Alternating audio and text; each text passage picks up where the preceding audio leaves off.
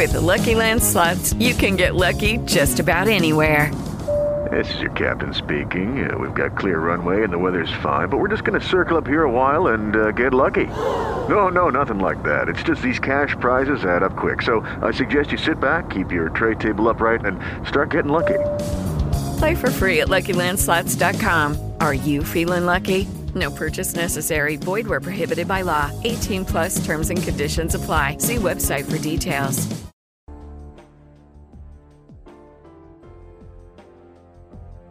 Thank you for listening to Depictions Media Radio.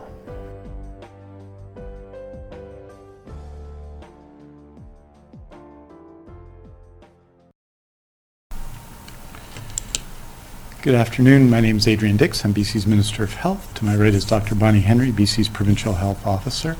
This is our COVID 19 briefing for Thursday, January the 7th. Uh, we're honored to be here on the territory of the Lekwungen speaking people of the Songhees and the Esquimalt First Nations. There will be a written briefing tomorrow at uh, uh, approximately 3 o'clock, providing uh, information about case counts and other relevant information about COVID 19 in British Columbia.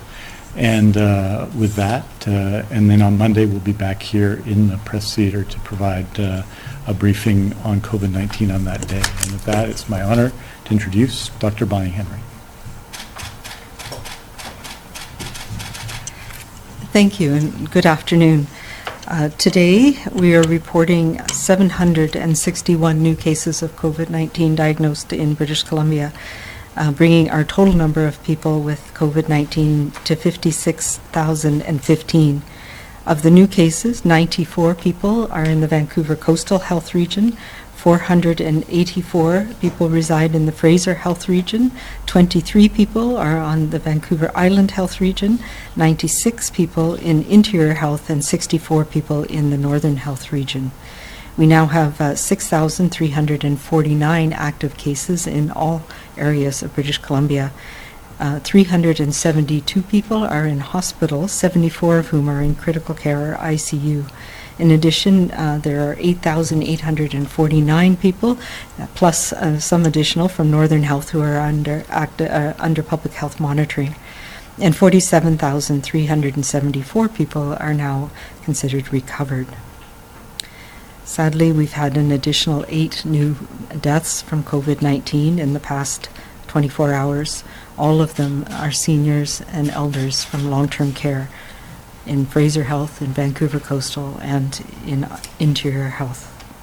That brings the total number of people in British Columbia who've died from COVID 19 to 970. And our condolences go out to the, the families of these eight people and all of our people who have died from COVID 19. We know that their families, their care providers, and their communities mourn the loss of their loved ones, and we feel your loss as well. We have uh, one new healthcare outbreak at the Siselwatul Lalem um, long-term care home on the Island Health area giving us 51 active outbreaks in long-term care and assisted living and 10 in acute care. Um, that involves 2,333 people, 1,501 residents, and 752 staff with active cases right now. Um, since the start of our immunization program, we've now, uh, as of yesterday, have provided uh, vaccine to 41,064 people in every health region across British Columbia. Um, as we know, the burden of COVID-19 has been particularly heavy, excuse me, on our seniors and elders and those who care for them. And that is where our focus has been and will continue to be for the next week or two here in British Columbia as we use the vaccine that we receive. And we're going to continue to f- focus, as we say, to try and protect those who are most at risk in these first few weeks with the limited supply that we have. And we will be expanding that, as we talked about on Monday, as supply becomes available um, to ensure that we can um, protect as many people as possible as quickly as possible.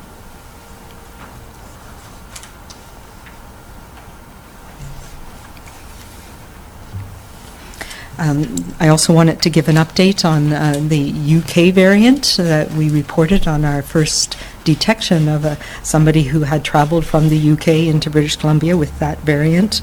Um, that person has remained in isolation. However, we have now uh, two additional cases, both uh, household contacts of the first case.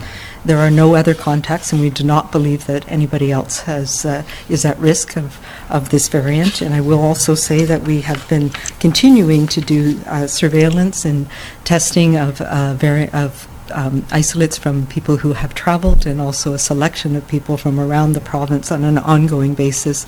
So we have not yet found any other cases in BC uh, with this variant, although we continue to monitor and to test.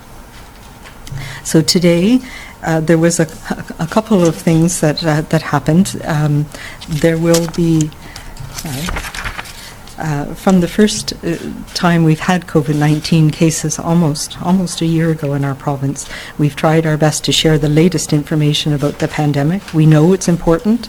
It allows all of us to understand how we are progressing, how the pandemic is affecting us, and the trends we are developing, so we can make our own informed choices about our personal actions and the actions that we are doing collectively. Over the past few weeks, we have uh, been trying um, to automate at least some areas of the collection and reporting of our daily case numbers. As a result, there will be some changes to how the data will be reported going forward um, to streamline one aspect of what is uh, a, challenging, complex, and labor intensive process.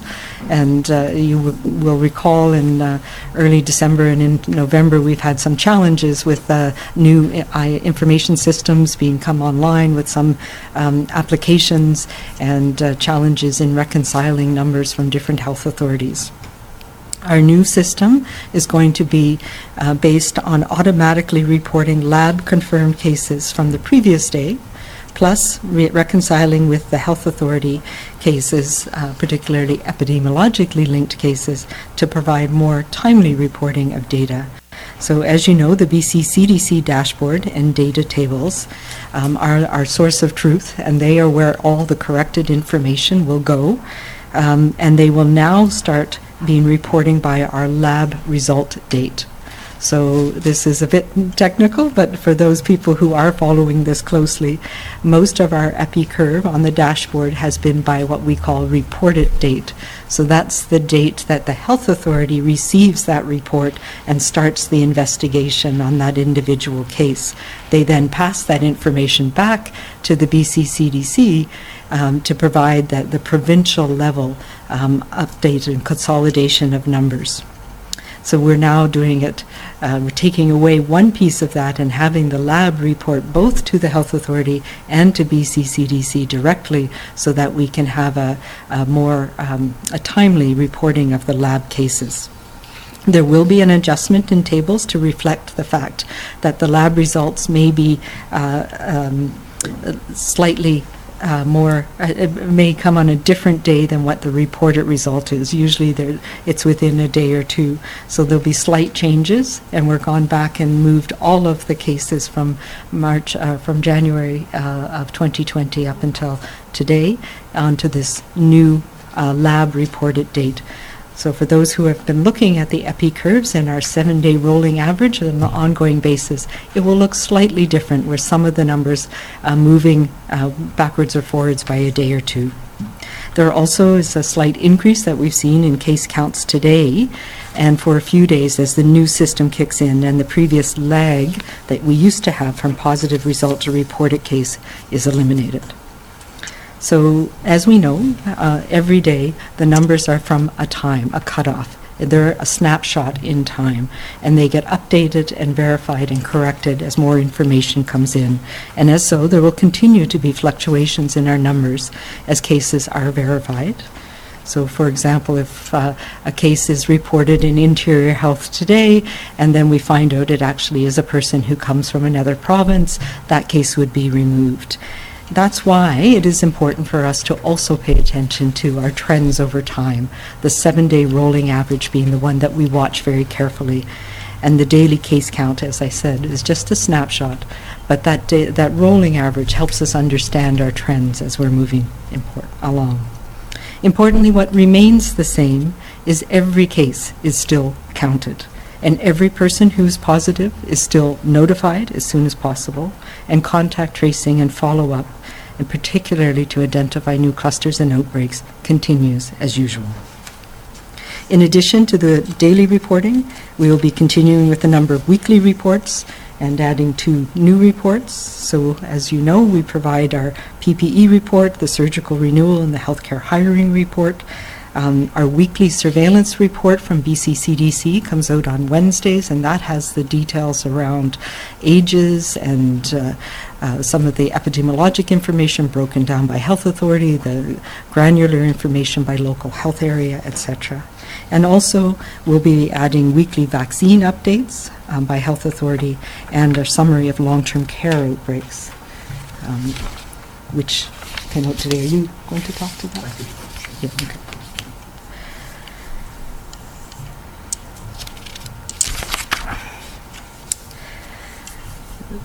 I think, uh, know people are, are wondering what is going to happen. Um, and like every part of Canada and countries around the world, the risk of spread of COVID 19 remains very high right now. And we are seeing new cases and clusters and outbreaks emerging around British Columbia, around Canada, and around the world. Here in BC, we continue to monitor our pandemic and we will continue to do all we can to protect our province as we always have been. In the last days, we have seen uh, a slight increase in our cases, and our curve is trending upward. Now is our time to stay the course. We know what we need to do to bend that curve back down. We have been successful in doing that prior to this winter break, and we need to do that again. As a result, our current provincial health officer orders on all gatherings and events have been extended through to February 5th, 2021 at midnight. This means that the same requirements that we have had, including restrictions on social gatherings in people's homes, on all events in public venues and private venues, and the restrictions on sports activities continue to apply. We are closely monitoring our progress, and if further action is required, we will take that. If we see positive um, trends in our cases and our hospitalizations, and we see a, a lessening of our impacts, we will monitor that as well. Right now, we need to hold the line. Our public health orders for the next two incubation periods are important to ensure we are doing all we can to keep everyone in our province as safe as possible, especially now that we have vaccine. We are in this um, period of greatest risk and greatest potential benefit, and we need to have the room to provide vaccine. These orders enable our healthcare system, our schools, our essential workplaces to continue to stay open. This is important for all of us, for our mental, physical, and emotional health. We know that transmission is less likely to occur in these in controlled environments that have their many layers of protection in place. It's what we do outside of these environments, outside of our home and in our homes and workplaces that is a concern. We know the vast majority of people in British Columbia are doing the right thing. And we saw that with many people who put aside their celebrations and travel over the holiday season. However, the number of new cases we are seeing in every health auth- authority shows us that some people made the decision to make an exception for themselves. It may seem inconsequential. It may not have been done um, with the, the understanding of the impact it could have. But if 10,000 people, a few people in every town, every village or city in our province, makes these small concessions for themselves, that increases all of our risk exponentially. That's why, no matter how tired we are, we must stop and rethink and redouble our efforts now. This virus doesn't know that we haven't seen our friends in months. It doesn't know that it's our grandmother's birthday. It doesn't know when we let our guard down, it's transmitted. And it's not intent. And this is what we are seeing now. Things like gathering for lunch at work with people you work with, small parties with friends who've just returned from Europe. The virus reminds us how interconnected we are, and we have seen this over the past year. This is a global pandemic. A variant that arises in the UK affects us. Surges in Quebec, in Ontario, in our neighbors in Washington state and Alberta affect us. But our pandemic is unique, and we know what we need to do in BC. This is our riskiest time right now. We cannot let our guard down as vaccine is just beginning. This is our winter, but we know that spring will come. Right now, I want everybody to reach out virtually to support each other. We need to protect our seniors and elders even as we're moving along with our immunization program. But it's a time for each of us to commit to our own individual heroism, young and old. And I know we can do this. We can do this because it makes a difference for our family, for our community, and for our province. And we do this here in BC with compassion. We go outside, we walk together, we support each other, we go for a distance walk with our neighbor or our friends. It's compassion and understanding that we need now to get us through these dark days. We can all look forward to that end that is in sight, and it is in sight. But we must act now to get there sooner and to protect those we care about and to protect those we don't know. Without a doubt, there are brighter days ahead, where thousands more will be immunized for COVID 19 Hey guys, it is Ryan. I'm not sure if you know this about me, but I'm a bit of a fun fanatic when I can. I like to work, but I like fun too. It's a thing. And now the truth is out there. I can tell you about my favorite place to have fun Chumba Casino. They have hundreds of social casino style games to choose from, with new games released each week. You can play for free anytime, anywhere. And each day brings a new chance to collect daily bonuses. So join me in the fun. Sign up now at chumbacasino.com. No purchase necessary. VGW Group. Void were prohibited by law. See terms and conditions. 18 plus. With Lucky Land slots, you can get lucky just about anywhere. Dearly beloved, we are gathered here today to. Has anyone seen the bride and groom? Sorry, sorry, we're here. We were getting lucky in the limo and we lost track of time. No, Lucky Land Casino, with cash prizes that add up quicker than a guest registry. In that case, I pronounce you lucky. Play for free at LuckyLandSlots.com. Daily bonuses are waiting. No purchase necessary. Void where prohibited by law. 18 plus. Terms and conditions apply. See website for details. The weather will be warmer and the spread of the virus will be slowed. But now we need to work together, knowing that what we do will make a difference for all of us tomorrow. The actions you take today make a difference. And I want everybody to take those actions that we need to do to support each other. We need to t- go out, do something kind for somebody. Make, uh, make an effort to support those people in your community who are suffering. We know this time of year is challenging. We know that people need support. And we know that it's going to be a while until we can get back to the, the types of activities that we really want to do. We need to continue to be kind to each other. We need to have that compassion, to recognize we don't know everybody's story, and to stay calm. And that's what will keep us safe through this winter.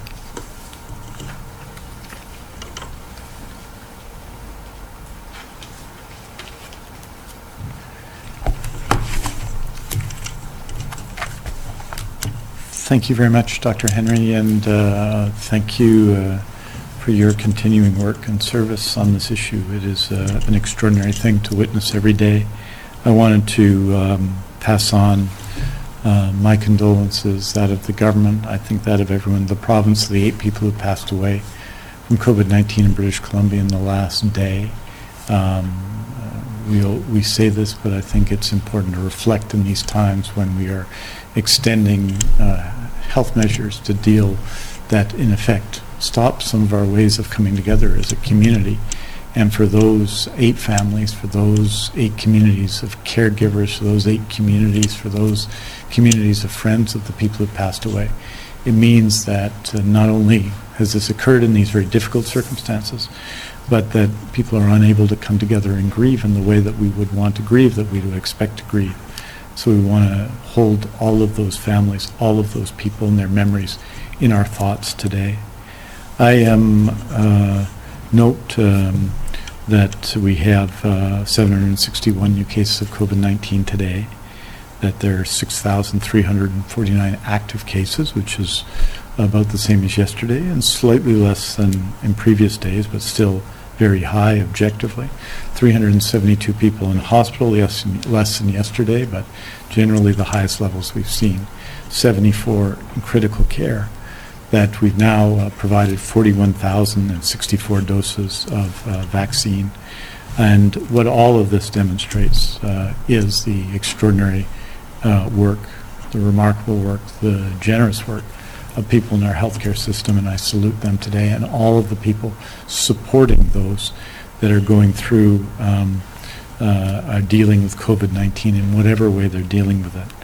Dr. Henry, with an extension of the orders to February the 5th, and uh, this is clearly a necessary thing given what we're seeing here and given what we're seeing elsewhere. We do know that the impact of COVID-19 now and over the course of the pandemic has been especially felt in long-term care.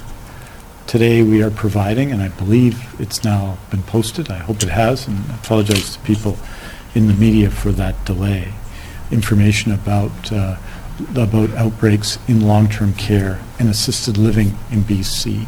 I think there are, there are 51 current outbreaks, and so what, what people will be able to see by care home is the size of the outbreak, the number of residents, the number of staff who have tested positive for COVID-19, and the number of people who've passed away in that care home. And uh, every one of those people and every one of those uh, families going through outbreaks, and this is something that um, as an individual I know about and I know what it means, but also um, in every case from the Lynn Valley um, outbreak that was our first long-term care outbreak through Haro Park and Royal Arch Masonic in the spring, through all of these outbreaks. The losses uh, have been um, terrible for families and for friends and for caregivers and for everyone in long-term care. We wanted to provide this information, and we will provide it every Thursday. So we'll be updating the facility information every Thursday so that people who've been, I think, asking for this information will be able to see it. I think the actions and the work that has happened in BC in long-term care relative to other jurisdictions has been very good, and our results relative to other uh, jurisdictions have been good, and this is partly because of all the measures have been taken. But I don't think that people going through any of these outbreaks, whether it's currently at Little Mountain or any other community in, uh, in BC or any other care home in BC, is really that concerned about how they're doing in Ontario or Quebec. They're worried about their family, their loved one, their community, their care home, and so am I. And so we have, we've provided this information. It is a subject of con- continued focus and concern to limit the size of those outbreaks, and also it has been the focus of our effort to provide vaccination to those care homes. And you're seeing that, and you're seeing reports of that, and that is the focus. The overwhelming majority of vaccinations that have occurred in BC so far have been for people in long-term care and for people who work in long-term care because and all of these numbers show why we need to have that focus right now. And so that information is available and we will have a few more uh, minutes for questions as well later today in order to ensure that people have the opportunity to ask the questions they feel they need to ask. Equally I wanted to just announce briefly and this is a more a technical question, but an important one, and one people uh, have been asking about, is that there is an updated uh, visitor visitation policy for long-term care and assisted living.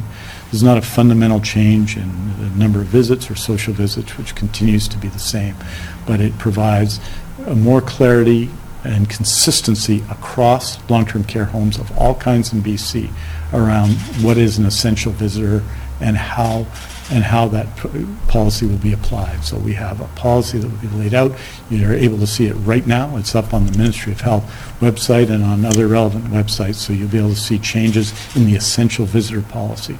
This will provide, as I say, more consistency across care homes because there has been justifiable concern about that, uh, not just um, from families and residents, but also uh, from workers and providers themselves. So this provides consistency, and it also provides a clear pathway uh, when a family or a person disagrees with a decision not to allow an essential visit. So I encourage people to review that um, now.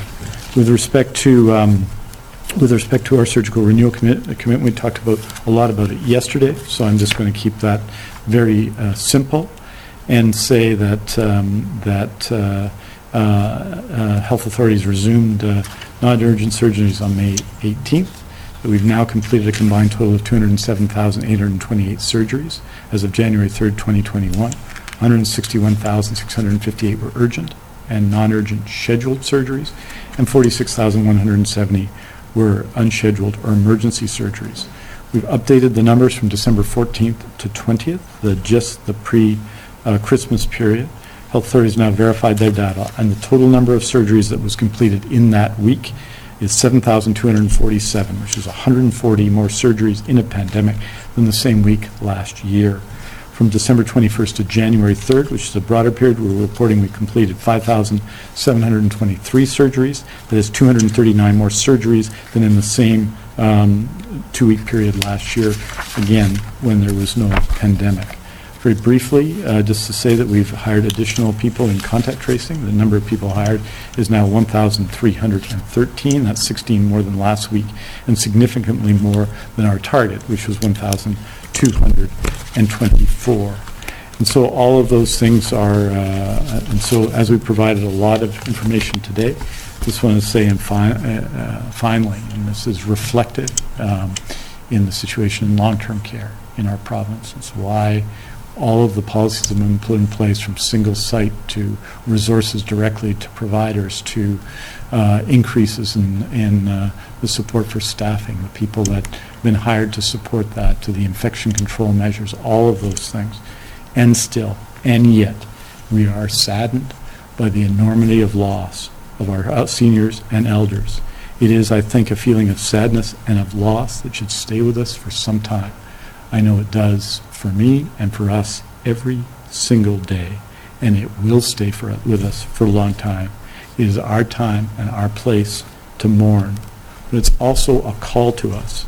It's why it's so important right now that we dig in and follow the guidance and follow the orders of the provincial health officer. Our summons right now is to re-examine our choices, reconsider our plans, rethink our activities, redefine our connections, and reshape our ideas, all by asking ourselves a simple question. Against a virus that lives to spread and spreads to live, are we chasing it out of our lives or are we inviting it in?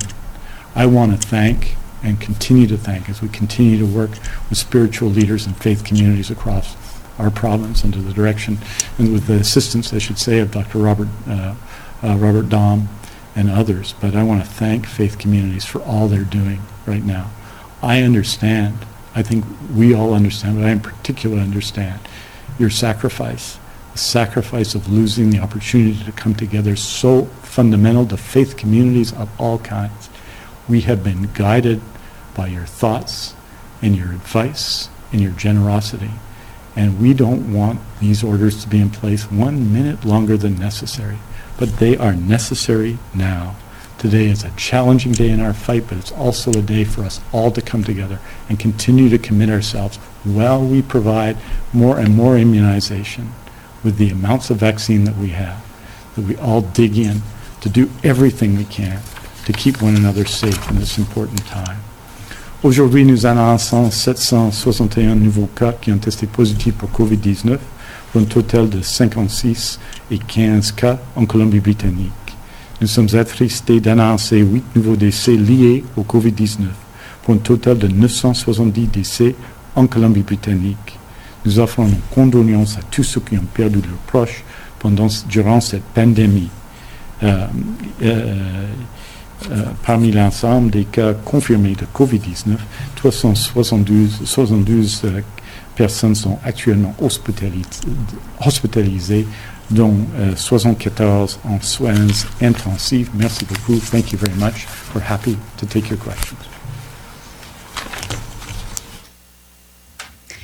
Thank you, Minister. As a reminder to everybody on the phone, please press star one to enter the queue. You are limited to one question and one follow up only. I would also ask that you please take your phones off mute. You're not audible until your name is called. First question today is from Ashley Wadhwani, Black Press. Hi, Dr. Henry, Minister Dix. Um, with vaccinations now underway, I was hoping you could speak to um, how community or herd immunity works. Um, have we determined a certain threshold or percentage of British Columbians um, to determine what this kind of immunity would look like, and what other factors exist when it comes to national and international vaccination levels, um, and particularly how it pertains to uh, phase four in BC's restart plan? Yeah, sure. So uh, I, I think um, to start with the last question, I mean, BC's restart plan was for last year. We're now into a completely different phase of the pandemic. So we are uh, looking at um, the end of the pandemic and what will that mean. Um, but part of that, of course, hinges on what I prefer to call community immunity or herd immunity. So with this virus, we uh, the, with the level of, of infectiousness of this virus, and we use the reproductive number as an estimate of that, an average estimate of that. It, it, the the modeling tells us that somewhere around 60 to 75 percent of the population needs to be immunized, so that the virus can't find somebody who's susceptible once uh, somebody becomes ill, and that's a way of, of protecting those around those who can't be immunized, for example. So we are a long way from that. And that's either people are immune because they've been immunized or because they uh, have had natural infection. And we're a long way from that anywhere in the world. But, and we are not in a place where we're even striving for that yet because of the limited amount of vaccine that we have in this first month, uh, first few months of uh, quarter one of, of uh, 2021. The amount of vaccine that we are expecting, and we still don't have a guarantee yet of that, but in Canada and in BC, we have a limited amount of uh, the Pfizer and the Moderna vaccines that will be coming in the coming months. And that's why we have focused. It's not enough to achieve herd immunity. It's about a little under 10% of our population. So our focus in this phase, in quarter one, is using those vaccines to protect those people who are most at risk of getting ill and dying from COVID-19 and um, making sure that we're protecting our health care system so that it doesn't get overwhelmed and we're able to provide health services for everybody else. So that's the primary focus for these weeks. That's why we're focusing on long-term care because we know that's where this virus is most devastating. So we started with people who work in long-term care because we weren't at first able to move the limited amounts of Pfizer vaccine we received. But now uh, we are moving out the Pfizer vaccine after the the company has given very specific directions of how to do that um, to make sure that this product remains stable and, wor- and works. So we have been in this past week um, very actively going out to all long-term care homes in the in the province. Uh, we're not at 100% yet, but we're getting there, and the, that is our absolute focus for the next few weeks, as well as key healthcare workers who work in COVID wards, ICUs, emergency departments, paramedics who take people back and forth from long-term care, people who go into long-term care to help manage outbreaks. So that's been our focus, and as you know, of course, uh, um, some of our uh, most at-risk remote and rural communities. Uh, as we get more vaccine, and right now uh, on the horizon are a couple of vaccines. There's the AstraZeneca vaccine, the Janssen Johnson and Johnson vaccine, um, but they are not yet approved for use, and we do not yet uh, have any indication that we would get them before March. So the contracts, from what we are told from the federal government, the contracts for both of those products are for uh, quarter two of 2021, so that's uh, April and beyond. once we get those vaccines online, they are ones that were much more, they're, they're much more um, usable in terms of they are fridge stable, and so that's our usual immunization programs. So we can start aiming towards that community immunity once we start having uh, enough vaccine and enough types of vaccines that we can get it out With Lucky Land slots, you can get lucky just about anywhere. Dearly beloved, we are gathered here today to. Has anyone seen the bride and groom? Sorry, sorry, we're here. We were getting lucky in the limo and we lost track of time. No, Lucky Land Casino, with cash prizes that add up quicker than a guest registry. In that case, I pronounce you lucky. Play for free at LuckyLandSlots.com. Daily bonuses are waiting. No purchase necessary. Void where prohibited by law. 18 plus. Terms and conditions apply. See website for details. Hello, it is Ryan, and we could all use an extra bright spot in our day, couldn't we? Just to make up for things like sitting in traffic, doing the dishes, counting your steps, you know, all the mundane stuff. That is why I'm such a big fan of Chumba Casino. Chumba Casino has all your favorite social casino style games that you can play for free anytime, anywhere with daily bonuses. That should brighten your day a little. Actually, a lot. So sign up now at chumbacasino.com. That's chumbacasino.com. No purchase necessary. VGW Group. Void were prohibited by law. See terms and conditions. 18 plus. to pharmacists and physicians' offices and workplaces and others. And so those are the things that we are working on and that we'll be uh, coming up with and, and providing you with details on in the coming weeks. Oh, excuse me. Next question is from Gordon Hoekstra, Vancouver Sun. Thanks for taking my question. Um, there's there's a difference of scientific opinion about uh, whether the second dose should be extended past the date set in the trials. I, I think that's 21 days for Pfizer and 28 for Moderna. I know BC has ex- said that they could extend that up to 35 days. I'm interested in just knowing in some more detail about the thinking around this decision, you know, how the risks in the delay were weighed against inoculating more people. Yeah, so uh, I think there's a couple of things here, and and uh, it, it is um, it, it is something that us in, in uh, people who work with vaccinations, immunizations, uh, are very familiar with this type of um, dosing and programs, and uh, there are minimum intervals between doses, and then there are are very rarely maximum intervals before you have to restart a series, as it were. So this is a two-dose series, and we are committed as uh, um, as we have said repeatedly, to everybody getting their second dose.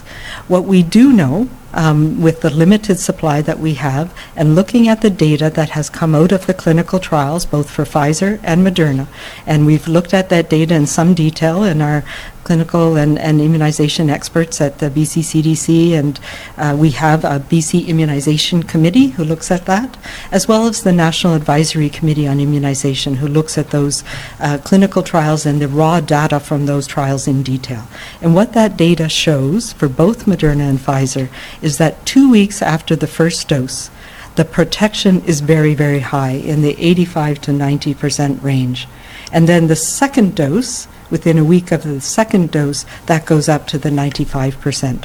So it tells us that once your body has developed an immune response, you have very high protective levels. And these are amazing protecting levels. When we look at um, the, the levels we get from influenza immunization, for example, they're around 70%, and we would have been happy with that.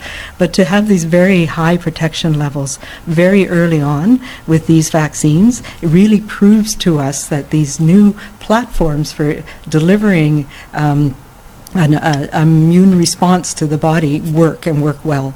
And so what we have looked at also from the trials is the time periods that people were given the vaccine in the trials. And uh, for the Pfizer and Moderna, the, uh, the, for the Pfizer in particular, the outside edge was, I think, 48 days.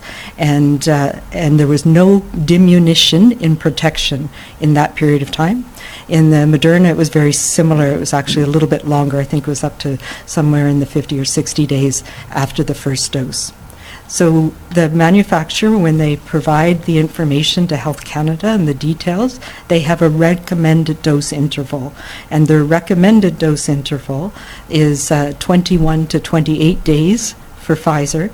So Pfizer had initially said 21 days, Moderna was 28 days was their recommended ideal time frame, um, but they've adjusted so that it can be aligned, recognizing that complexity of systems make it challenging.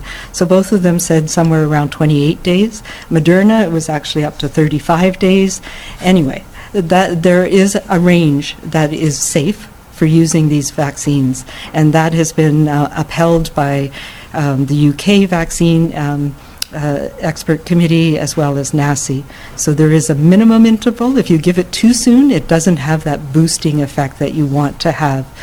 The other thing that we know from immunology is that um, if you delay a dose, for most vaccines, that gives you a more a stronger and longer lasting um, effect. We don't know that. There is no data for that for these vaccines because the studies were done to try and finish them as soon as possible. So they had a minimum interval between uh, the two doses being given. But there's a very real prob- probability that there will be a confer a benefit from slight delays in the second dose. That is under investigation both here in the monitoring we're doing in the UK and elsewhere.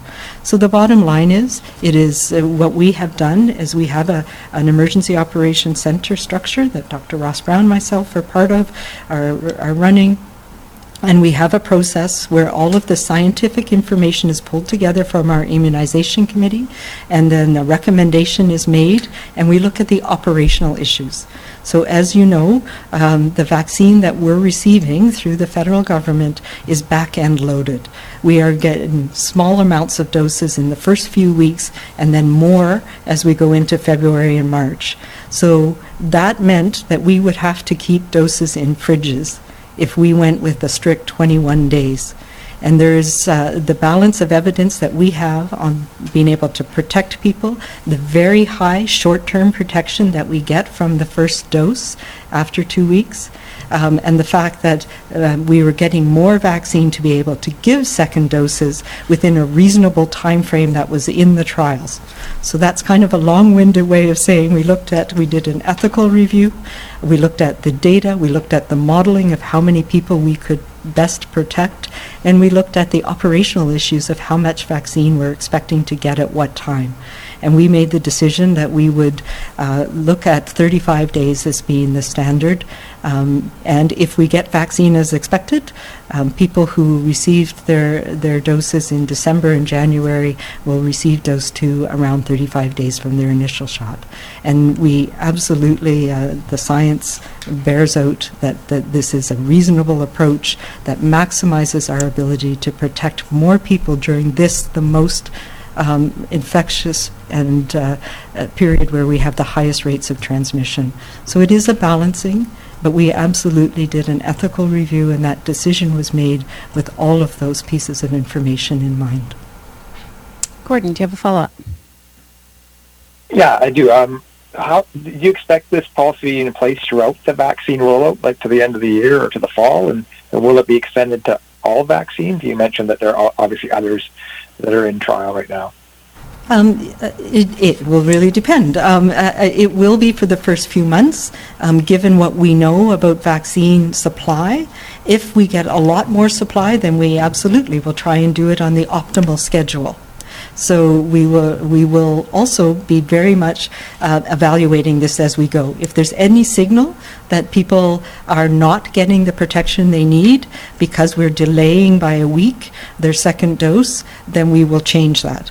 So that's really important that we do monitor these things. As well, around the world, we're monitoring, you know, how long does this protection last? And we don't know the answers to those things yet. So in some places, uh, the UK is looking at, you know, the, the level of protection people are getting out to 12 weeks. Uh, we know that some people who only who don't come back for their second dose, and we can tell if they've ended up with infection. So these are ways of, of helping us understand. We can. We are also will be looking looking at whether one dose is sufficient, and um, that's something that the company is looking at. Uh, we are, are, as I said, committed to doing a two-dose program here in BC, and the minimal delay that we're talking about for the first couple of months is well within the safety parameters and effectiveness parameters. So it'll depend on on what we learn about this these vaccines in the coming months. It will also depend uh, the new vaccines that we have. Uh, some of them are single-dose uh, vaccines um, programs, and we'll, well, the Janssen Janssen or the Janssen Johnson and Johnson one um, in particular has is their clinical trials has three arms. One of the arms is a single dose, so it'll be great if that worked. Um, and there's some really good data that the UK has from uh, AstraZeneca that showed that the people who got the doses later um, so missed uh, for operational reasons, didn't get their second dose at until uh, eight, nine, or ten weeks. Actually, had better protection overall. So that's intriguing, and we need to learn more about that. Next question is from Prabhat Sohal, Red FM. Thank you for taking my question. Uh, the province has achieved an incredible feat of completing nearly 90% of the backlog surgery. So my question is related to the surgical renewal strategy.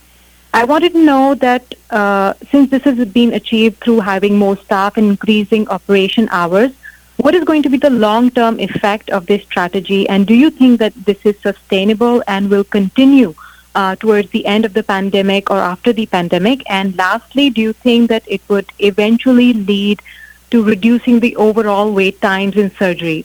I, I could have your opinion and view on that. Yes. Uh, first of all, this is part of a surgical strategy that's been in place for a couple of years. We very significantly increased uh, uh, the uh, hip and knee replacement surgeries. I think we went from a baseline of 14,250 in 2016-17 up to 2019-20 of uh, approximately 19,000, which is a very significant increase. Increased number of dental surgeries, which is a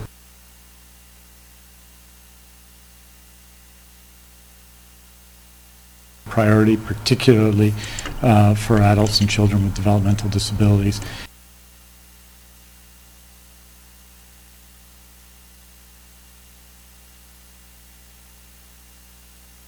And we dramatically increased the most significant increases in number of surgeries uh, that had taken place for many, many years in that time, including the 2019-20 year, which and 2018-2019 year, which were excellent.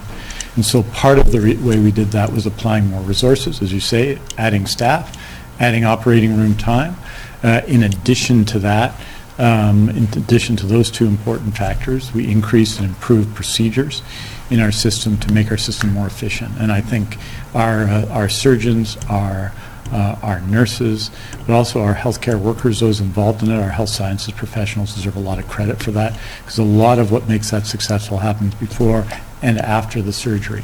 The surgical renewal plan that's been in place that we talked about uh, in detail yesterday, and I recommend looking at those reports, um, shows our commitment to addressing and to making up for the surgeries that were lost when, uh, when non-urgent uh, scheduled surgeries, sometimes called elective surgeries, were canceled in March of, of uh, 2020.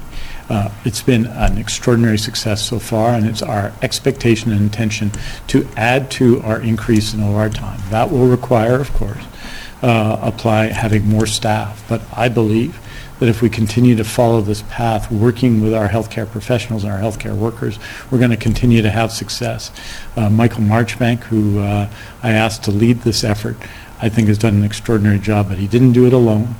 It's everyone who's been involved in that. The idea that in a pandemic, in a second wave of a pandemic, that we did significantly more surgeries over the Christmas break than we did last year, and the week before Christmas, and the week before that, is, an, is a real achievement of our public health care system, and it demonstrates our commitment to reducing those wait times, a commitment that existed before the pandemic, but has been given particular emphasis given the cancellation of non-urgent elective surgeries in the spring.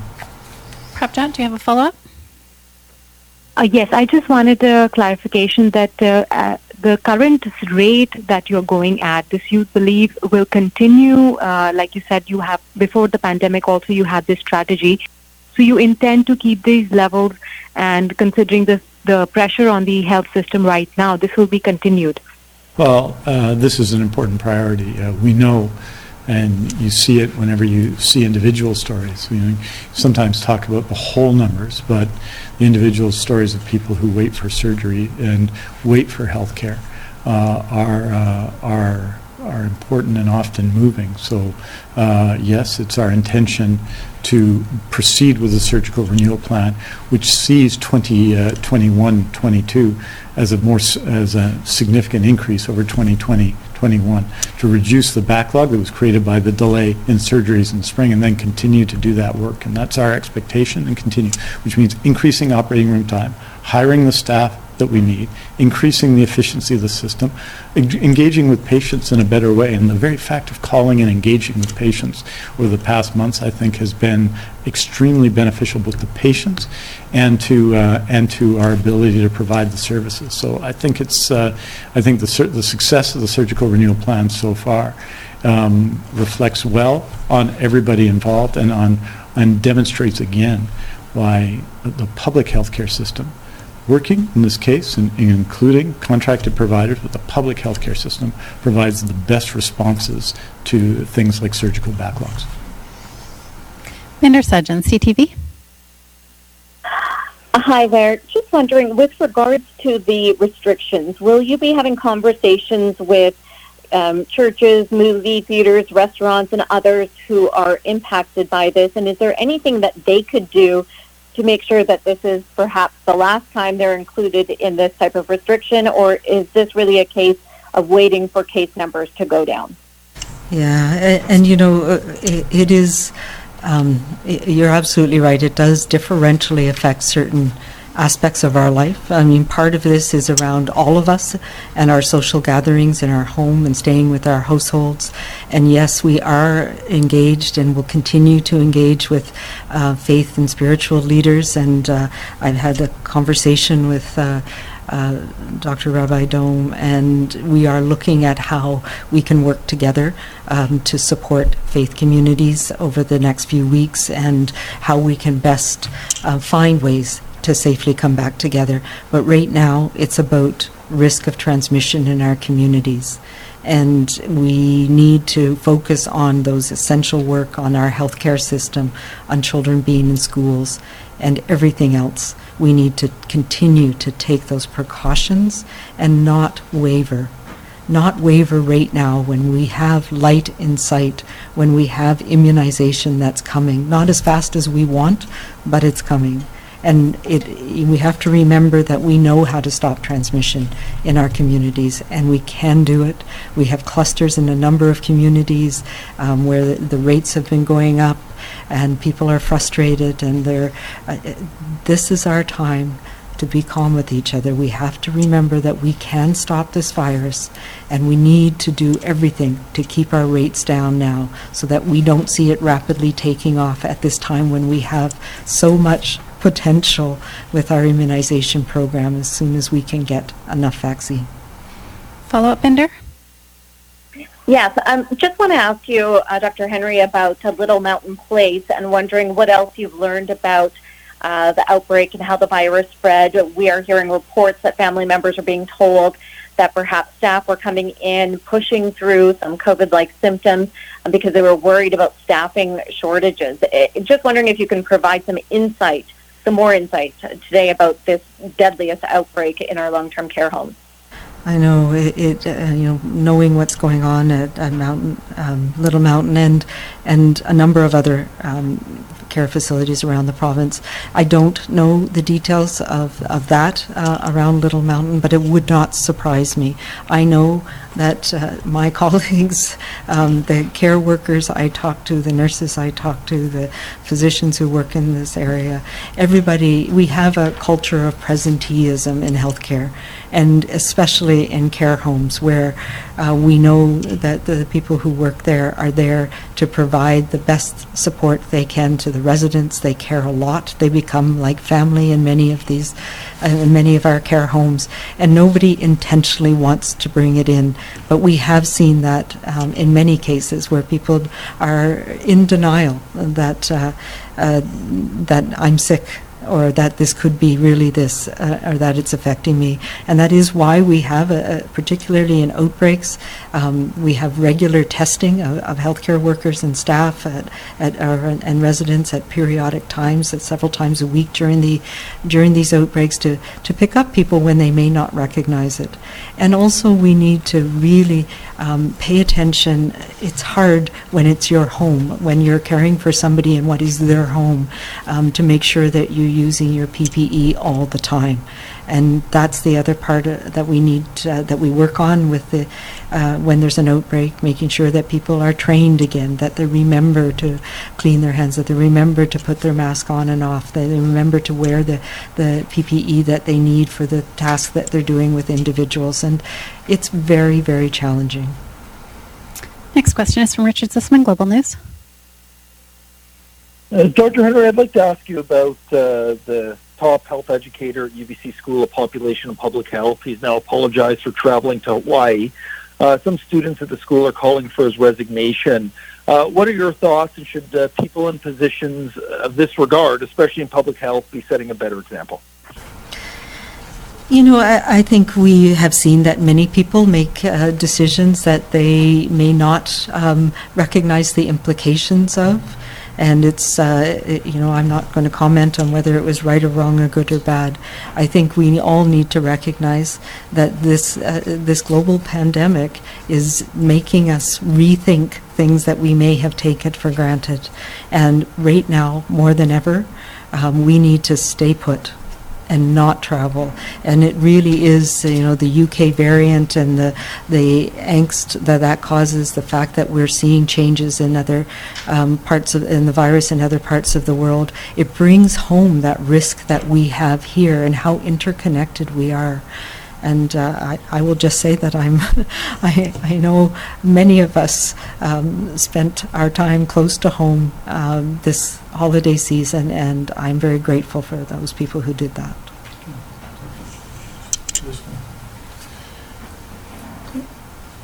And, you know, I think especially uh, uh, this week, reflecting on what we've seen in the United States and elsewhere, I think we need to remind ourselves that we're, um, well, we're Canadians.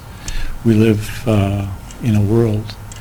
And so when we travel to places, um, uh, it's important that we apply the same consideration and the same restrictions that we expect when people return home.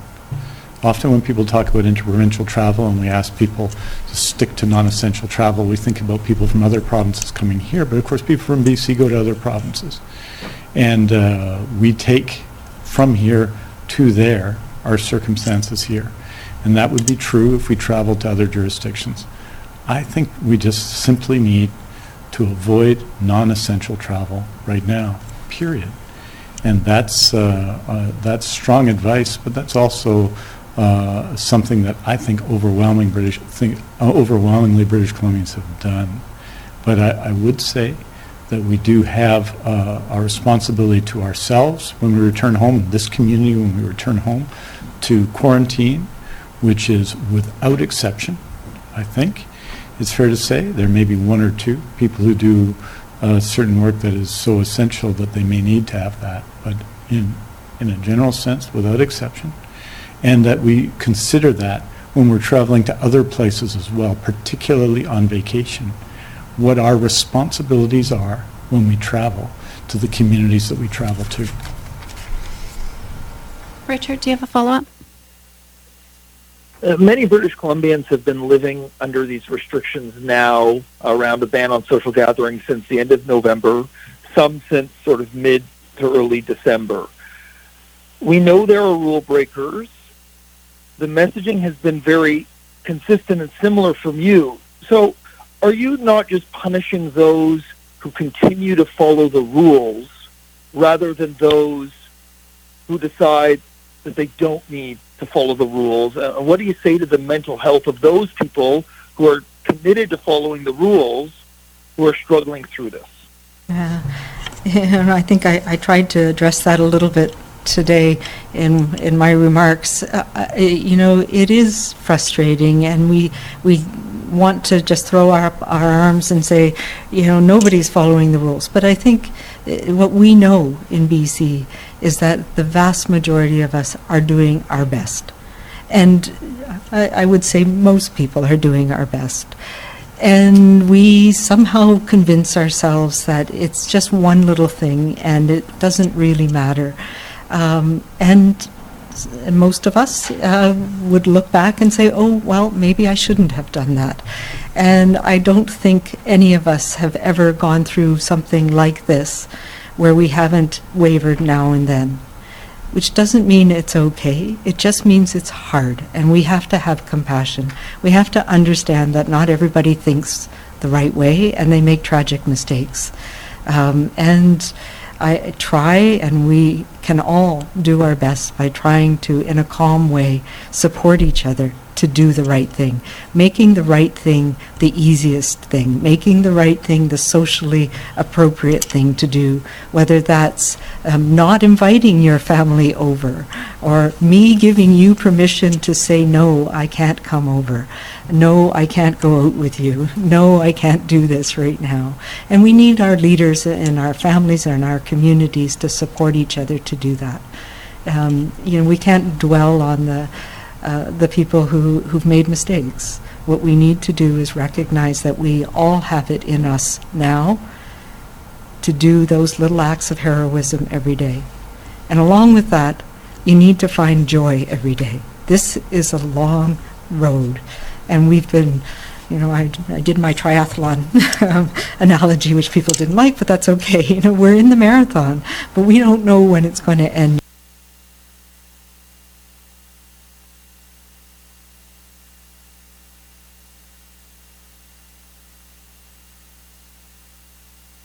We have to pace ourselves. And the only way we're going to get through this is by being kind to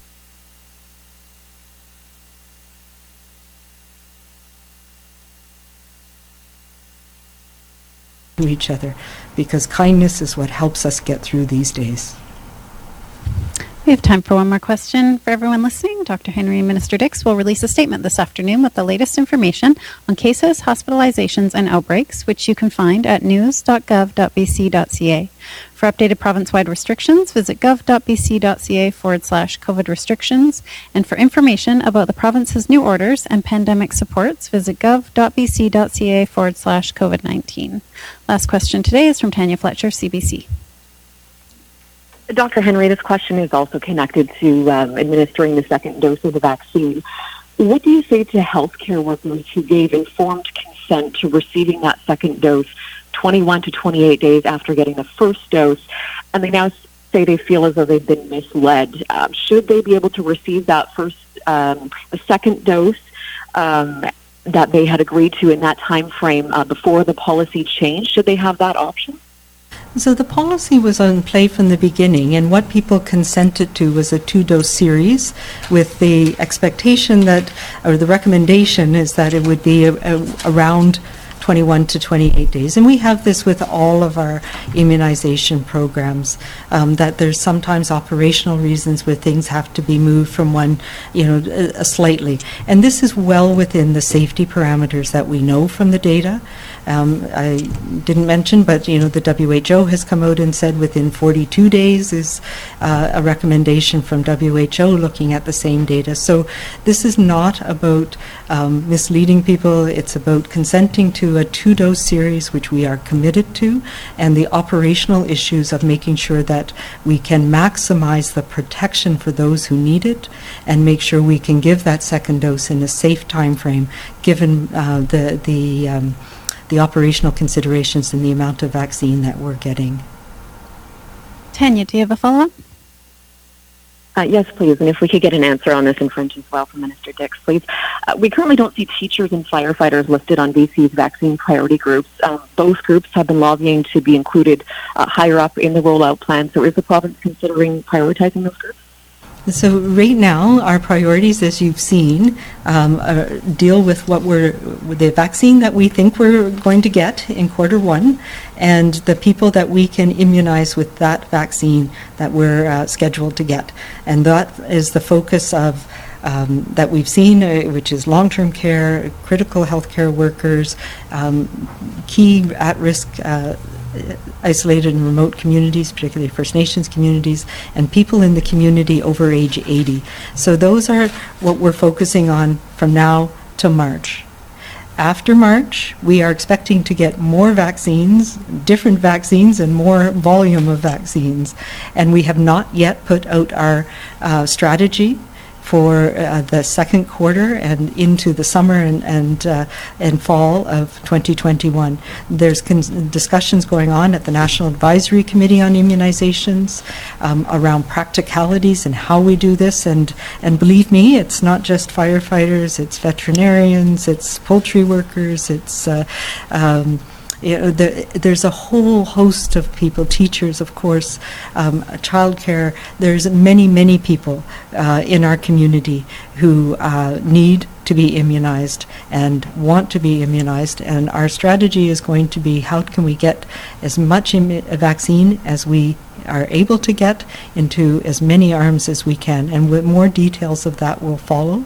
Um, everybody is still included on that list. We are not prioritizing people. We're not going to. We're going to be working through this um, collectively across the country in the next uh, few weeks, and we will bring you. Uh, we'll be giving more details. I do want to say two other things, as I've heard some concerns as well expressed from people who are um, pregnant or breastfeeding, and we do have guidance for for people where uh, the recommendation from the National Advisory Committee that we have taken here in BC is that it's an individual choice based on your own risk assessment. So a, a pregnant healthcare worker or a breastfeeding healthcare worker who works in an ICU may choose to take the vaccine over the risk that they may have from COVID. And uh, we have some detailed information on the BC CDC website for clinicians because that is a discussion that a person has to have with their with their physician about their own personal risk benefit. And the same goes for people who are immune compromised. As we know, the two vaccines that we have right now are not recommended for people who have immune compromising conditions, and those are very specific. And so it is not um, it's not everybody. It's some autoimmune disorders, but it's mostly focused on, and and some people who are on um, immune. Uh, suppressing medications at very high levels, and it's also for people who are taking some types of, uh, of cancer treatment, for example right now as well in BC, the, these vaccines are not recommended, but again, it, it's because they have not been studied, so we don't know if people will mount an immune response. And again, it becomes it comes down to a personal risk assessment. So people um, who are undergoing cancer therapy need to talk to their uh, to their clinician about the risk benefit of receiving the vaccine. So those are all things that are really important. Um, we have not forgotten people who are immune compromised, um, and we will be uh, as the the evidence and the data comes about uh, different vaccines and new vaccines, and we learn more about the two we have. Uh, we'll be updating those as well.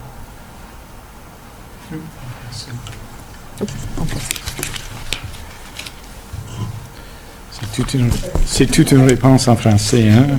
C'est toute une réponse. euh, juste pour dire qu'on a pris des décisions pour les, euh, les premiers trois mois de l'année, euh, des décisions très spécifiques, et ce- cela est bien en tout le centre de cette stratégie, c'est le, système de santé, bien entendu, mais, au- mais au- aussi d'autres groupes, qui sont les plus vulnérables dans la société. Donc c'est très clair d'ici jusqu'au 31 mars parce qu'on a une bonne idée.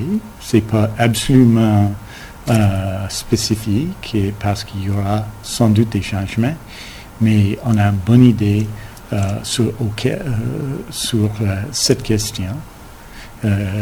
Que- quels vont être le, nombre de, doses qui vont venir de notre système national. Donc on sait ça.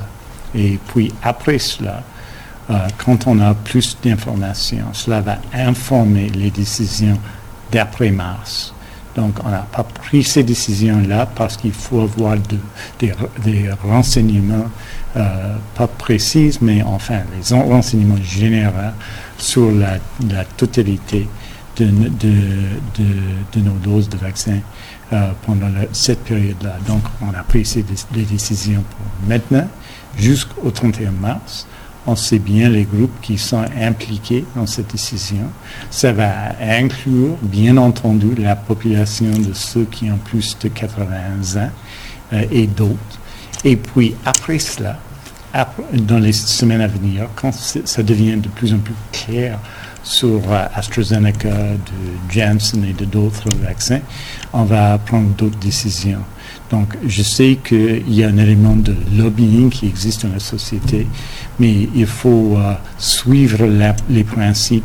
Euh, euh, tout d'abord, les principes de protéger ceux qui sont les plus vulnérables à COVID-19. Thank you very much. Merci beaucoup. Uh, we'll see you on Monday. Thanks for joining us. This show has been produced by Depictions Media. Please contact us at depictions.media for more information.